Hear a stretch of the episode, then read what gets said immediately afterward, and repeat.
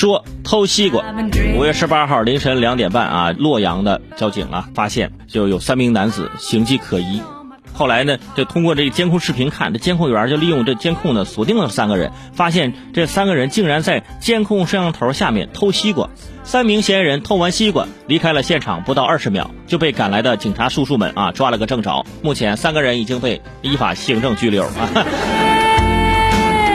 三个笨贼啊，监控底下偷西瓜，二十秒被抓，真的，我觉得可以申请一下吉尼斯世界纪录了。你咋不去派出所院内去偷呢？是不是？这这等于直接自首了，是不是？现在呢，很多人啊，就是平常会在路上会发现，我们这个摄像头啊，就已经遍布大街小巷了。基本上你不可能说给你空间，让你还从事这种违法犯罪的这种活动，是不是？你是多想吃西瓜？现在西瓜也没有特别贵，说咱三个人。三个人凑点钱，咱买不起半个西瓜，啊？这偷西瓜偷来的西瓜吃着格外的甜呢，你还是怎么着回事呢？是不是？现在你看，三个人被依法行政拘留进去了啊！进去我可以给你保证啊，在里边肯定是没有西瓜吃的啊。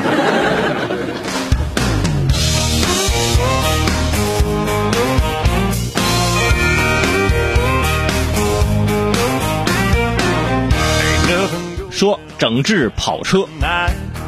五月十八号晚上十点十二分，在杭州的长滨路这个雷迪森酒店附近啊，这个炸街车整治现场啊，这有炸街车，就是把那开那跑车啊，嗡嗡嗡，完那个声音是吧？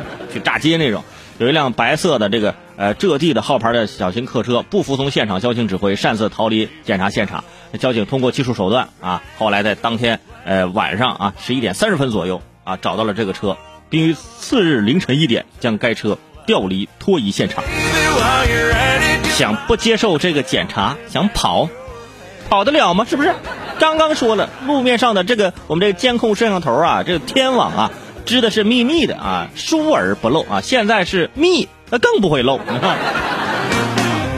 不过现在也的的确啊，在呃很多街道啊，比如比较空旷的街道，晚上啊会有一些什么那种摩托车呀，啊那种啊开的那种跑车呀，就是开。超速行驶啊，可能是在赛车什么之类的。现在呢，集中来整治整治。哇，嗡嗡嗡，那那那声音一出来，半夜真的你都能吓醒。对，很多人他都特别喜欢听那个车那种音浪那种声音啊。之前啊，就我我我有一朋友啊说，你看听你听你听我那车那音浪，你听嗡嗡。我说的确挺好听，你你把那录音机关了吧，你。咱骑个电动车没必要配这种音效。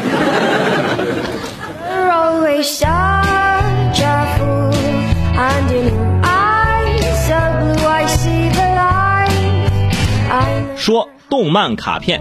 五月十六号，在河南商丘，一名九岁男孩将自己收藏的动漫卡片带到某广场夜市啊摆摊叫卖，吸引了很多小朋友围观。男孩说呢，自己最大的爱好就是收藏这动漫的卡片，从来不玩手机。收藏的动漫卡片价值一万多元，最多的一天卖了六百多块。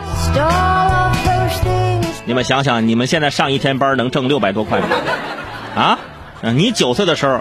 九岁的时候，你的你数数都数不到六百，我跟你说，人家现在一天能卖六百多块，人家那兴趣爱好就是收集动漫卡片，而且人家收集的动漫卡片，现在因为收藏了时间够长，哎，人家还有一定的价值，有很多小朋友也喜欢去买呀，是吧？有这个收藏的这样的一个兴趣爱好，是不是？你看现在也把自己喜欢的那种卡片拿出来卖了，怎么呢？是不是这个家庭这遇到了什么困难，是吧？啊，孩子九岁就开始创业了。啊，长大之后就可以吹牛啊！当年我九岁的时候啊，我们在我们那城市夜摊儿啊，这摆摊儿那是冠绝整条小街，啊，是不是？而且人家孩子还有一个特别好的，人家从来不玩手机，啊，不玩手机。我想问一下，你是怎么看动漫的，是吧？就是从电视上看是吧？我不玩手机，啊，我只看电视，是不是？